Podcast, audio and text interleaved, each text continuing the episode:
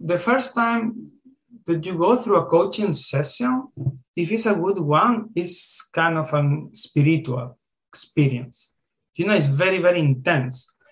And that is what happened to me. And after that day, I said, I want to learn coaching. I'm going to do whatever it takes to learn coaching. Hi, and welcome to the Scrum Master Careers podcast, where you can learn from real Scrum Masters how to start, advance, or change your career as a Scrum Master. My name is Simon, and I'm a freelance Scrum Master. My mission is to support you to become a more impactful Scrum Master in less time. Check out www.scrummastercareers.com to get even more tips and tricks for a bigger impact on your team. This episode is sponsored by Read It For Me. Read It For Me is a book summary service for busy leaders that features the most important books in the area of leadership and self development. I have used Read It For Me for over four years now, and I found it very, very practical.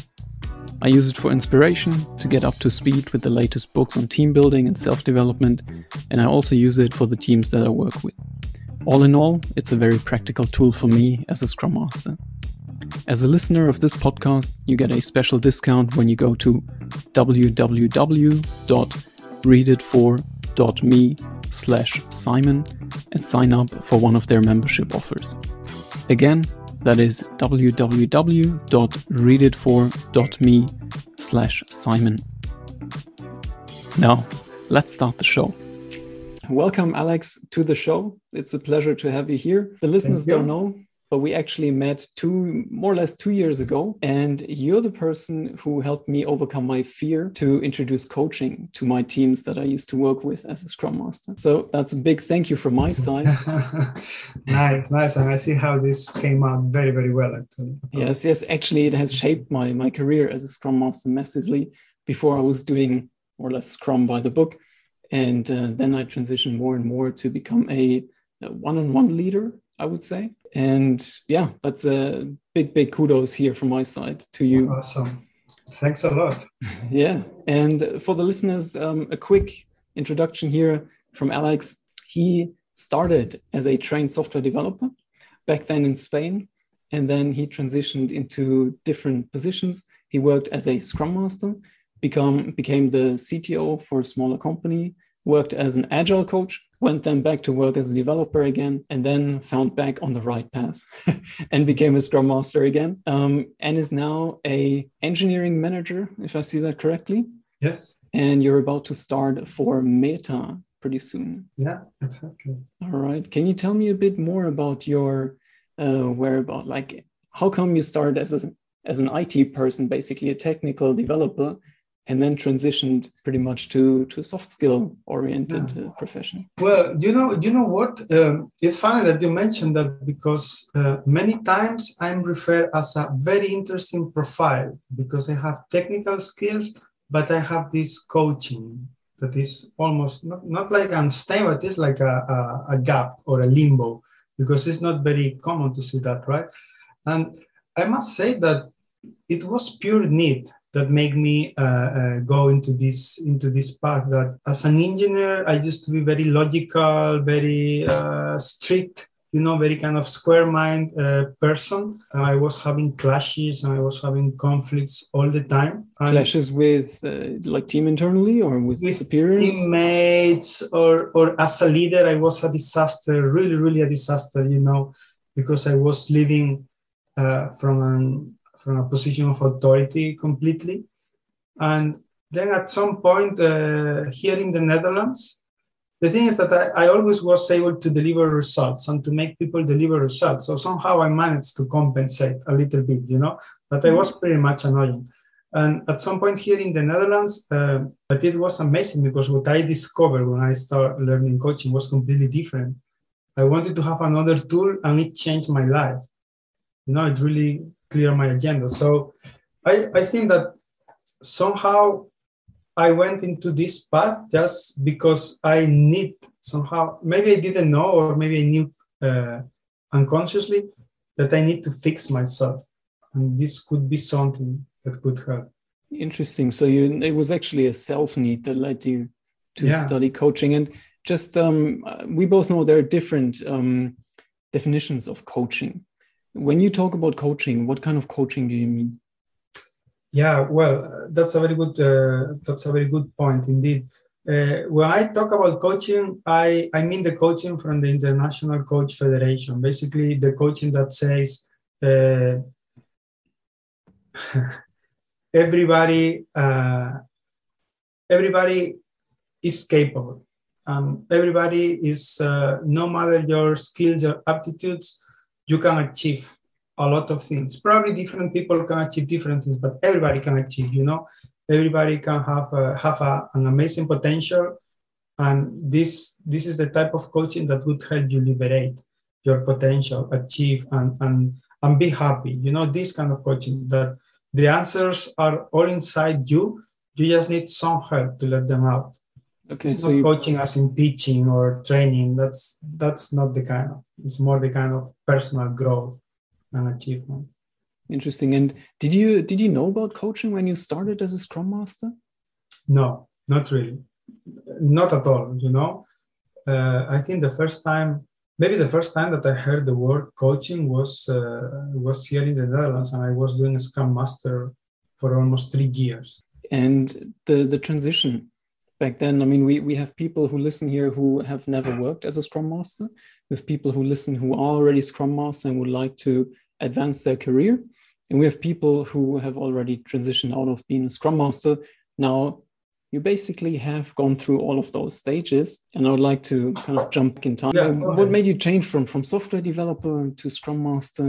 Um, and, and what were your biggest learnings? In a lot of companies, what happened is that um, engineers take the role because companies say, hey, we want to be agile we want to do Scrum, we want to do Kanban, whatever. Usually companies start with Scrum. It is kind of more generic, I don't know. And somebody takes the role. And that happened to me. One day I, I, was in this company. I started kind of, we were three guys, and somehow I became the team lead there and eventually the IT director and eventually the CTO. And one day the CEO of the company in the beginning, he told, we need to manage the processes here because we're building stuff, but sometimes you guys are working both on the same thing or nobody's working on something. I mean, we need to manage a way to understand what's going on. And he said, I, I heard about this thing, Scrum. And he threw me a book, you know, and said, wow, Scrum. Okay, let's read the book. The book was actually quite, uh, quite nice. It's a, it's a very old book, but it's still the only book I have read about Scrum that is very, very practical. You know, it's a very small one. So if, if people want to take a look at that, it's called Scrum and XP from the trenches. It's very old because nobody talks about XP, uh, mm-hmm. extreme programming anymore.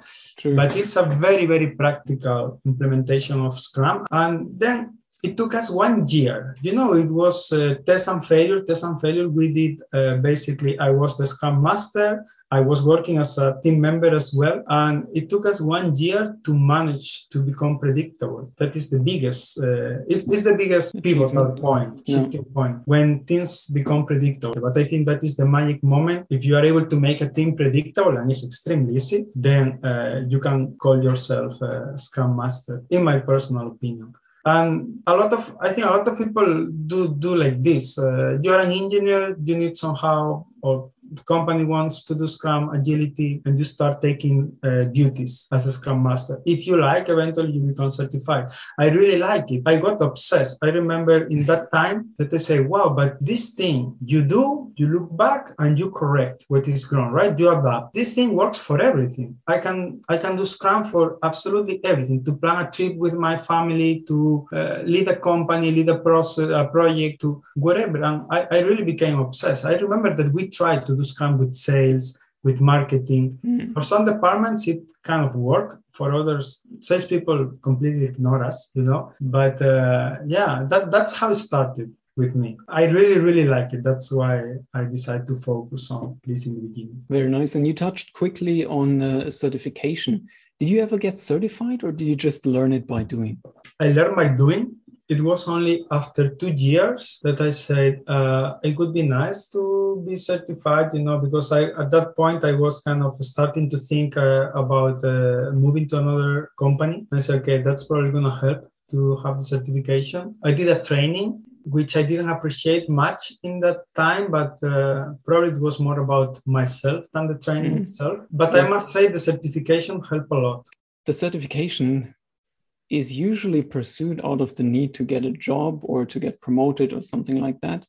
Yeah. And very often after the training, people realize that was actually quite helpful. The training, as I said, I didn't appreciate that much because I don't know. I think I was too much in my mind. I was thinking, I came there saying, look, I, I have been a Scrum Master for two years. And there was a lot of people, like you said, they wanted to get certified to get a job as a Scrum Master. So somehow I was all the time comparing myself to them, judging them. You know, that's something I have been mm-hmm. doing, judging people all my life. It took me a lot of coaching to understand that and meditation and uh, I didn't enjoy that much. But the certification I did enjoy a lot. When I studied the 16 pages of the guide to pass the certification, I learned a lot of things. So actually, if you think these 16 pages are not going to give you much, I would like to challenge that thought because actually there is a lot uh, there. And even if you are doing Scrum for two years, like I did, you can discover a lot of things there. So it's actually, as you said, it's really, really nice. After you do the certification, you discover that you have learned a lot. And which certification did you get? Um, Scrum.org. Okay, so the the PSM one, professional Scrum so. Master level one, I, I guess. Uh, yeah, I think so. It was back in 2015, but yeah, I think it's PS PSM right? I probably you, yeah. you remember better than me. I, I just got the PSM one, and that was in 2015, 16 or so. Um, and I never used it until 2018, 19 or so. Um, so for me, it was completely the other way around theoretical input first, no work experience, and then jumping into the cold water.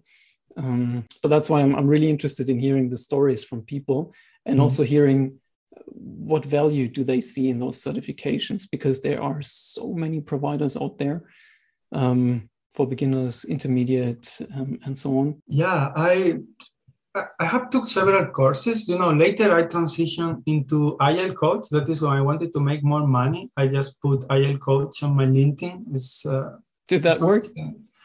Yeah, unfortunately it does. But then later I discovered that there is that there is really a thing with an Agile coach, you know, that is where you combine a lot of coach coaching. Um, so for Scrum Master, I did the certification. I was doing Scrum. I have my method. I have these secret sauce that I can tell uh, later. That is how you can make things uh, uh, predictable, and that is yes, the please. pivotal point, you know.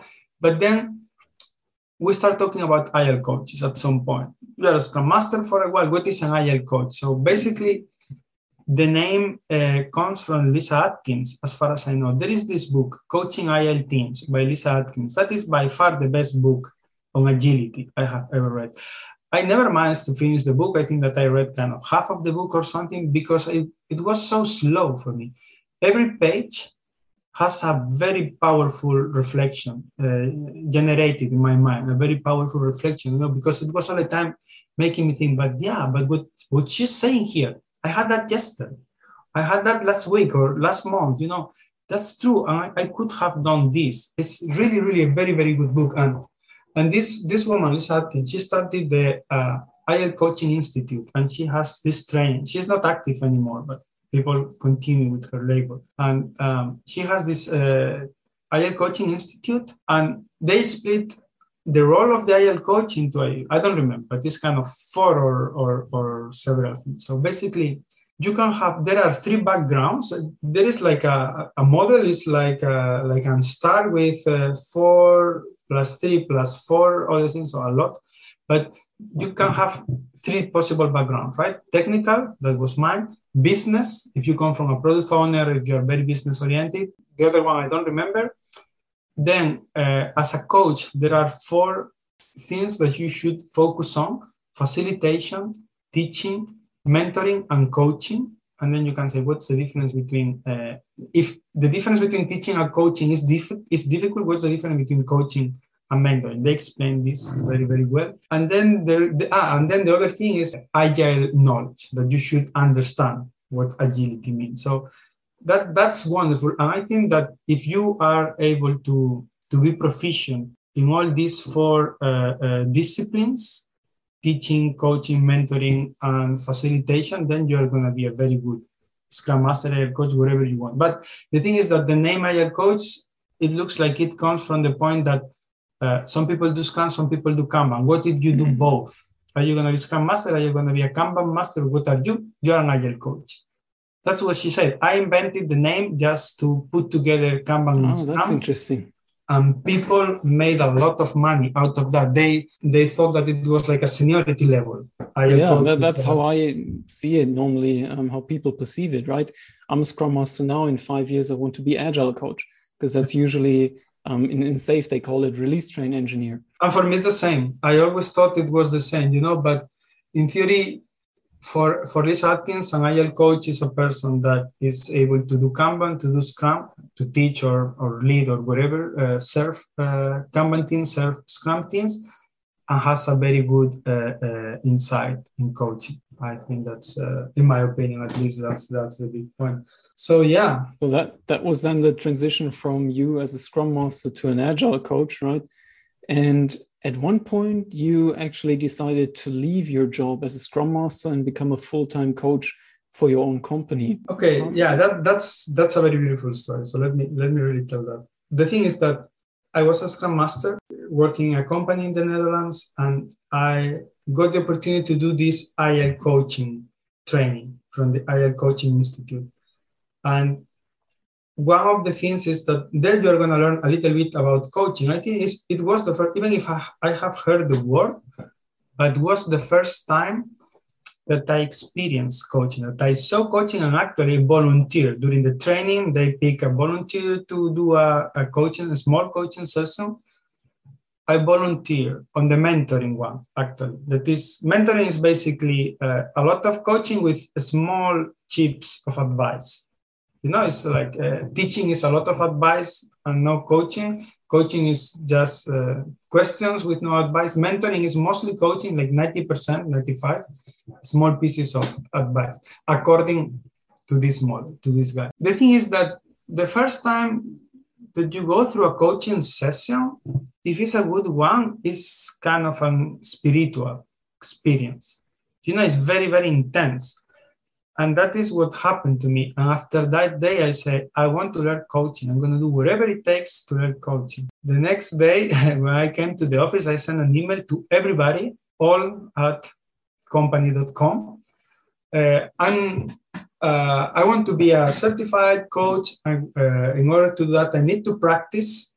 If any of you want some free coaching, please contact me. Uh, of course, I'm not that proficient, but you are not going to pay anything. So that's a um, very nice trick. I mean, for everyone who wants to get started, um, that's a very cool idea. Maybe if your company is big, don't send it to everyone. But in general, I mean, it, it's my very... manager was very very pissed off. Oh, he was very pissed off. Why? Why you send this to more than three hundred people? What, what do you oh, think? Wow. Are you going to spending your time in coaching people from sales or marketing? Why not? It is good for the company. Why not? No, so, that's how I see it as well. I mean, I, I work as an external and I coach other externals because I truly believe coaching has a profound effect and it helps the company, right? I mean, primarily it serves the person who's getting coached, but obviously afterwards it benefits the company massively. Uh, absolutely. Yeah, I can I can put an example example. So you asked, you started the whole question with uh, why did you transition to having your own company? You quit your job to have a, a job as a coach. So, so the thing is, these people thanked me, but thanked me in a way they were grateful in a way that I have never seen before. I said, man. Mm.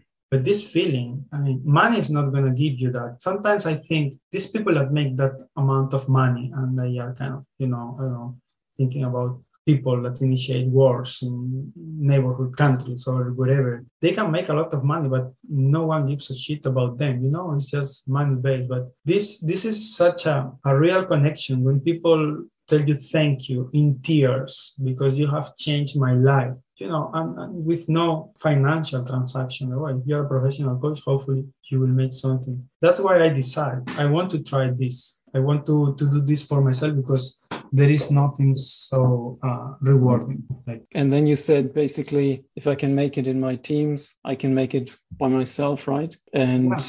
I think you started um, during or after the pandemic started? At the same time, I remember that I was registering myself in the KVK, in the Chamber of Commerce in the Netherlands, in the beginning of February 2020. And I think the first lockdown happened in March or something like that. So it was a very uh, inappropriate time you know? So probably i didn't succeed. Uh, i always use this as an excuse. The, the truth is that i don't like marketing and sales and i really like it coaching but after eight months i found myself spending maybe two three hours uh, of coaching per week and, and 50 55 hours of marketing linting and, mm. and sales per week. And i said okay fuck it. No, I'm not gonna do this anymore. I, I actually like your your approach to marketing pretty cool because I found you in a meetup that said, what was it called? Like coaching something Switzerland or, or coaching Zurich, something like that? I don't even remember the names. It was something about discover there were some groups called discover your inner leader or or coaching yeah coaching yeah. switzerland yeah i don't yeah, know so eventually i thought i meet some some local people but then you ran it out of the netherlands right and we we had some group sessions and i think i just liked your approach because you were really to the point and I thought, hey, why not try it? And then I became one of your customers, and boom, you changed my life. But obviously, um, I think that's also interesting for people to know. Um, I had similar experiences like you, uh, seeing that really strong connection with other people, sometimes uh, seeing people change from being grumpy to very happy. I had one guy who came to me in a coaching session. He, he was super skeptical at the beginning. He said, Yeah, well, you know how I think about coaching, but, you know, let's just try. Um, a month later, he tells me, Hey, my friends actually just told me that they think I'm way happier. And wow. I didn't even ask them, I didn't do anything on purpose. They just think I'm happier. And I think that kind of comes from the conversations with you. It's like, yes wow i made a change in a person's life and and i have similar similar feelings thinking oh if i could do that the whole day and provide those kind of experiences and and uh, turnarounds to people um, that would be great. So I can totally see where, where you came from.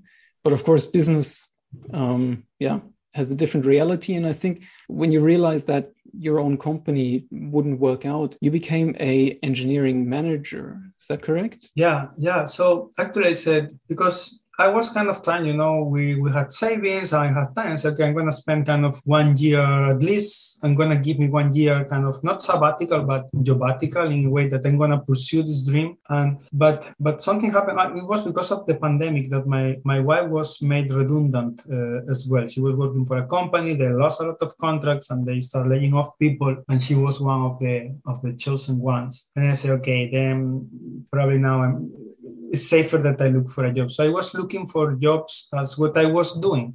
Well, I actually was looking for jobs as an internal uh, coach, but that's very weird. At least in Europe, uh, I didn't uh, find any any option, any uh, uh, uh, vacancy. No, similar impression here. Yeah, and then then I said, okay, then I'm gonna look for Agile coach or Scrum Master. That is what something that I really like, and and there was only one company that I apply only to one company as engineering manager. That's the one that I got actually, or at least the fastest that I got. And I said, okay, why not? Because as I told you before, I was working for this company in Spain where I became a, uh, the CTO, but my leadership skills were really, really terrible. And I really like that that part. I, I like a lot the coaching, the agility, the delivery part, but I also like managing people, helping them to grow in their careers, because that's the responsibility of the manager. And I say, wow, wouldn't it be great if I can combine both things? If I put the coaching, my technical background, also my uh, Agile kind of uh, uh, um, background experience all together as a manager. But the thing is that as I didn't have like direct experience as a manager, I didn't apply for managers. But I got that one. It was a, I think it was meant to be because otherwise it didn't make much sense.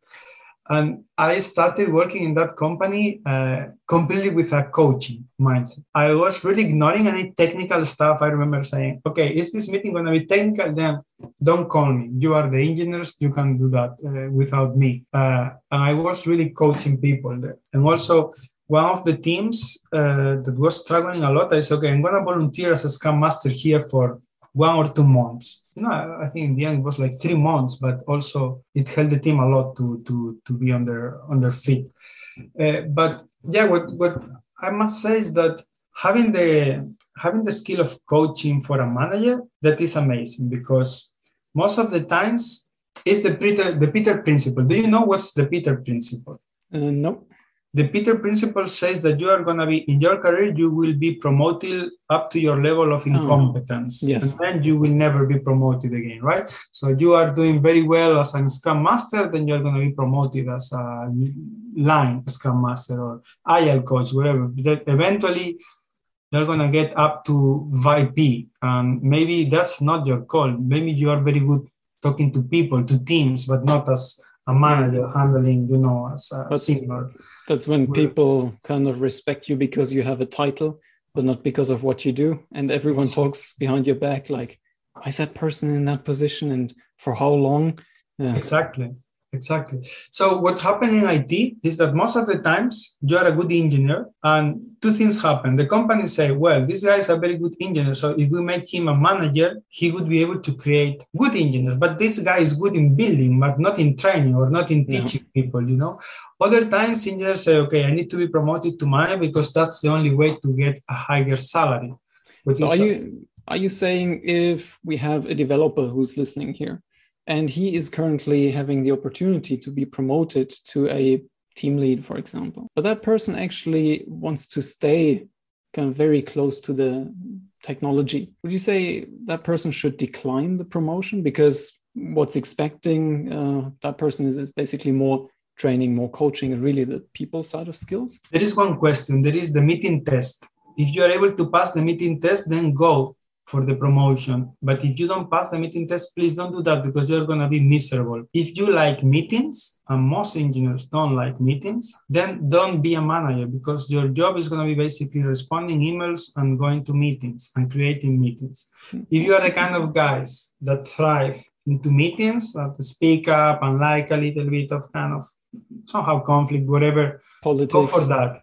Otherwise, if you are the kind of no more meetings, then don't don't do that that because it's kind of the, the, the meeting test is the what puts everything together. That's a very nice way of putting it. Meeting test. I never heard of that. Uh, I have seen that many many times. You know, when the kind of guys that say I don't like meetings, they make very bad. In general, there are exceptions, of mm. course, but in general, they make very bad managers because they escape from what they should be doing. That is uh, attending meetings to solve problems. You know, these kind of problems. They want to solve mm. another kind of problems that are coding problems. No. So that is a very, very fast way to kind of uh, at least uh, know that you're going to have a challenge. Okay, go go to your level of incompetence. Um, yeah. That's kind of a mismatch of expectations. And I'm thinking of your promotion or of your new job at Meta, and you'll be an engineering manager there again, correct? Yes. I was wondering, what was like the the key thing that Meta said? Yes, we want to have you in that role. Look, um, I don't know yet, you know, because of course I, I didn't join yet, but hopefully I will get to know better uh, later if I talk to my colleagues. But the the interview this kind of company, these big high tech companies, um, they uh, they do very weird interviews because most of the times in Europe, when you are testing technical skills, you ask people to do a code assessment or something that is something that is very similar to what you do uh, during your workday, right? But the American companies, they have these puzzles. You need to solve these kind of crazy algorithms, things that is something that in general you never ever use. And you need to talk a lot about algorithmic complexity. That is something that I have never in my life used until I prepare for the interview at Meta. But actually, it's, it's quite useful. I think knowing this could help a lot to engineers. But in any case, most of these coding things you don't know. So you, you need to prepare a lot. If you want to pass an interview, you need to prepare. I study a lot, really, really a lot. There were can, can you quantify like what, what is a lot for you?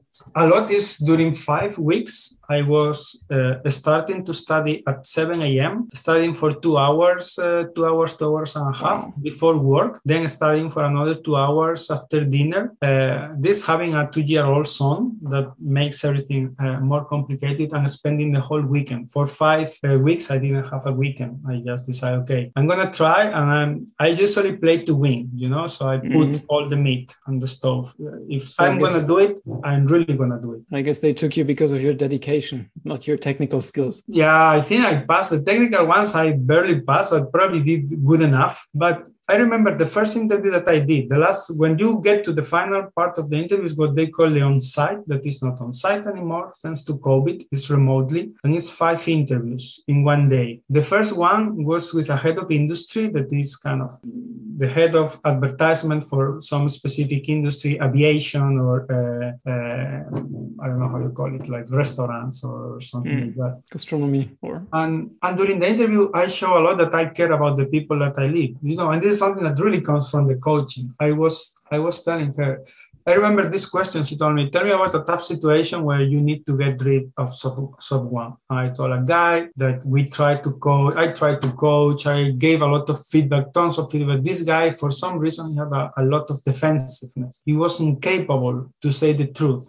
You know, he was always thinking that he was in danger. I don't know what he was thinking. I wasn't in, on his mind, but it felt like he felt in danger all the time. And I really try to look, you need to be more vulnerable, to be more honest, transparent. If you're stuck, let us know. It's the only way we can help you. Otherwise, I'm going to fire. And of course, I scared him more than it helped. But initially, at least I need to try, you know. And well, eventually, after a couple of months, uh, I just offered him a severance package and, and he left. And, and she told me, But you fixed the problem. I say, No, I didn't. I mean, I fixed the problem for the company. What about him? I didn't manage to to help him because he left and probably he thinks that it's the company fault. He's not able to see what he was doing wrong. And mm. some of our advanced listeners uh, might say, well, you should have increased the psychological safety, right?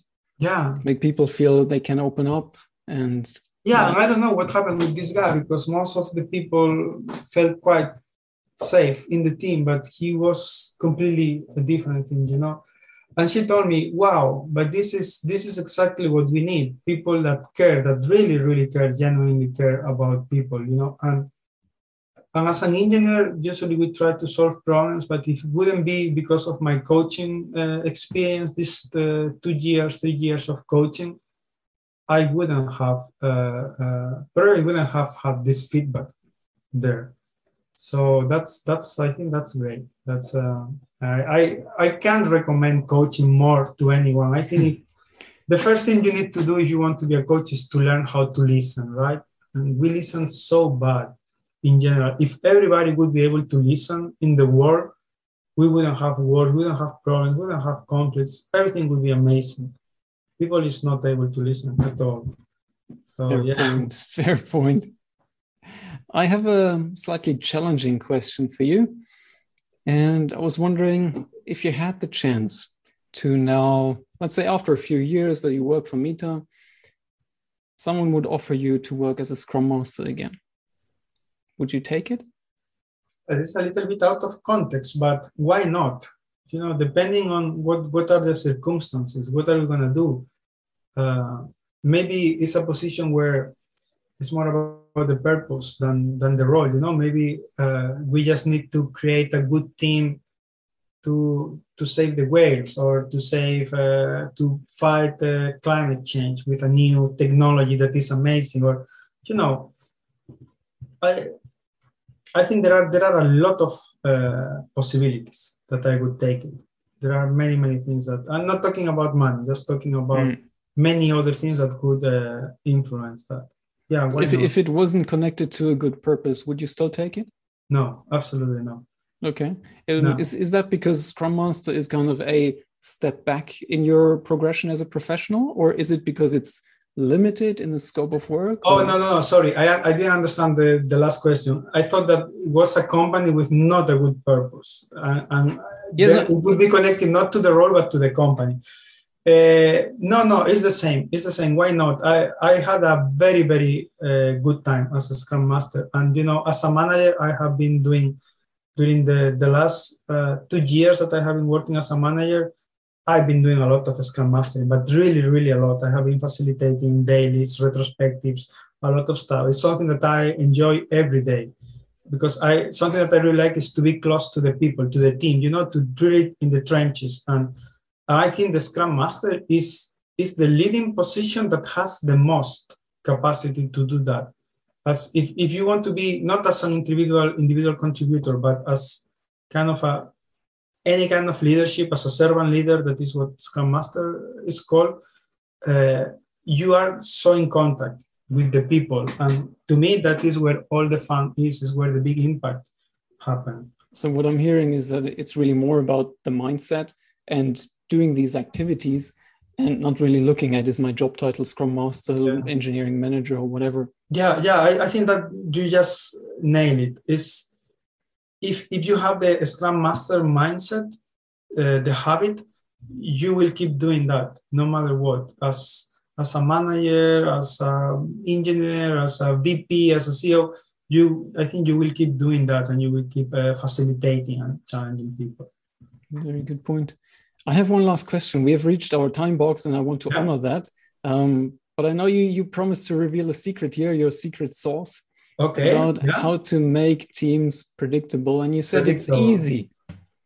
It's really easy. It's really easy. You just need to overcome a very very big impediment that is on most of the times on our minds. Basically, the thing is, I'm not going to talk about uh, story points, not story point estimations or not. I know there is a lot of uh, uh, uh, movement against estimations, but look, predictability is about somehow you need to predict what's to happen, right? If you if you want, you are the CEO of a team, wherever you say, okay, we are having this big project, we want to work higher, we want to deliver MVP faster, and then we will improve, whatever, blah blah blah. But how long? That's always the question. How long this is going to take more or less right?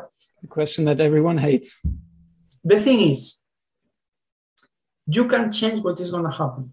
So if it's going to take imagine that you find the the really bare minimum stuff that you can put there that is going to have some value right? And you remove all the, the refactorings and new technologies and and features that nobody really is going to use, whatever, and you get the essence. That's going to take X amount of time. Nobody knows that.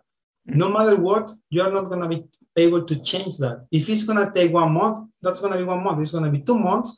And if it's going to be two months because someone gets sick or because someone leaves, someone joins, it's going to be two months. It doesn't matter. You are not going to be able to know that until two months later, right? You can basically what I'm saying here is you can change the future. That is the switch you need to make in your mind. I have seen unpredictable teams, they put too much on their plate. They try to deliver uh, something in two weeks that is meant to be delivered in one month.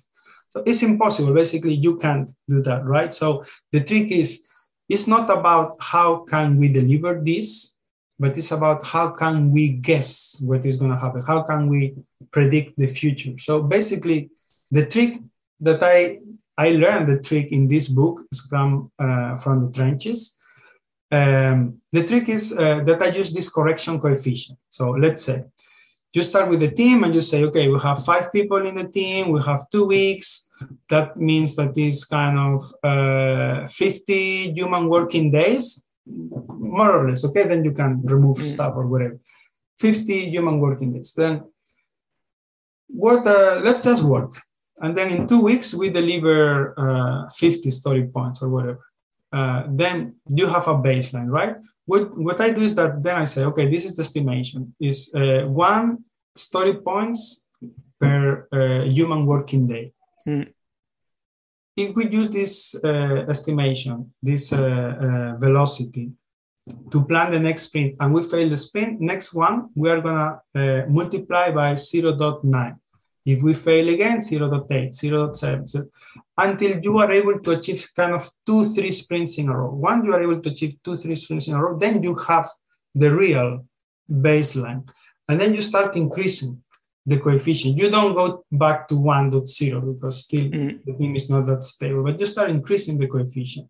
And then once you get to 1.0, you can keep increasing that up 1.1, that 1.2, because once the team start uh, solving, you know, getting their shit together, they become uh, more performant over time until you find the limit. And I have found that the limit, uh, the max that I have seen is 1.6. Oh, and then the team wasn't able to achieve sprints anymore. But what I'm telling here is that in the previous sprint, we were doing 1.5. That means 50% more, well, 33% more because it's, uh, you are already, what you were able to deliver in the previous sprint, you were multiplying by 1.5. So never underestimate the capacity of people when they believe they can achieve things, you know. But first, you need to generate this synergy of achievement, you know, mm. that, that, and then you need to really go down to then be able to go up. But interesting. So not, not taking two big steps and then falling on your face, but exactly. literally baby steps and being baby super, step. super conservative at the beginning but the big the big switch the big thing that you the big uh, change you need to make in your mindset is um, what is going to happen is going to happen no matter what mm. don't try to alter that don't try to change no. that it's going to happen just try to predict it if it's disappointing it's disappointing then you need to find why maybe it's just because you have very high expectation i remember the first time that i was telling one not the first time i was telling to to one uh, guy in a company here in the netherlands say, we're going to use this correction coefficient and we need to multiply by 0.5. Mm. He said, but that is too little. And I said, but why do you care? You are not going to achieve it anyway. You know, in the previous sprint, we, we have this estimation, nobody knows where it comes from. We multiply by 0.6 and we fail. So don't you want to be predictable? Don't you want to be able to plan, to have your roadmap for the year or whatever based on something that has some uh, truth on that or or mm. is or is worse the fact that you think that the team is not fast because it's only able to deliver five they are going to deliver five no mm. matter how you feel so, so you, you actually don't change what you put into the sprint but you just communicate 0.5 times what you put into the sprint no no no we change what we put into the ah, sprint. okay so you actually reduce the scope of the sprint okay. exactly so if we say in the previous sprint we plan uh, let's say 10 points and still we fail the correction coefficient uh, uh, before these 10 points was 0.8. Okay, so that means that it was kind of, I don't know, like 13 points or something. Then you, you uh, correct that 0.8 and then it, it becomes 10 points. That is what you put in the sprint. If still you fail, next time you are going to multiply by 0. dot this 10, the average of the three last sprint, you are going to multiply by 0 0.7. Why? The reason is you really, really need to make it easy for people. Mm. And eventually, when the people start achieving sprints, they are going to be achieving very little. You know, it's going to be very, very easy for them. That's fine. That's okay. You can afford that for two or three sprints, you know, because then you start going up. But the team, then they know that they are capable of, and they are going to fight for that because every sprint, what's going to happen is that the last day of the sprint, they are going to be almost there. Mm. all you need to do is maybe one extra hour, one extra effort to be a little bit more sharp that day. And then you will achieve because they know that this is possible. And that really changed everything. Very nice. Alex, when people want to connect with you, how can they find you? They can find me on LinkedIn. Is uh, uh, LinkedIn, whatever.com slash Alex Barba Coaching. I'll put that's, it up in the show notes. They can find me there. They can find me on Facebook, most likely Alex Barba. I don't know. Maybe there are a lot of Alex Barbas, uh, but uh, yeah. All right, cool. I'll I'll put the link up in the show notes. Alex, thank you so much for being here. I had a very interesting talk with you, and yeah, speak to you in one or two years. See how the story progressed. Hopefully not that far, but yeah, definitely. Cool. Thanks, Simon. It was a pleasure. It was a really, really nice conversation. Thank you. Take care, Alex. Thank you so much for listening to my podcast. If you got value out of this episode, please share it with other Scrum Masters. If you have feedback for me, or if you want to recommend a guest for my show, please let me know via www.scrummastercareers.com.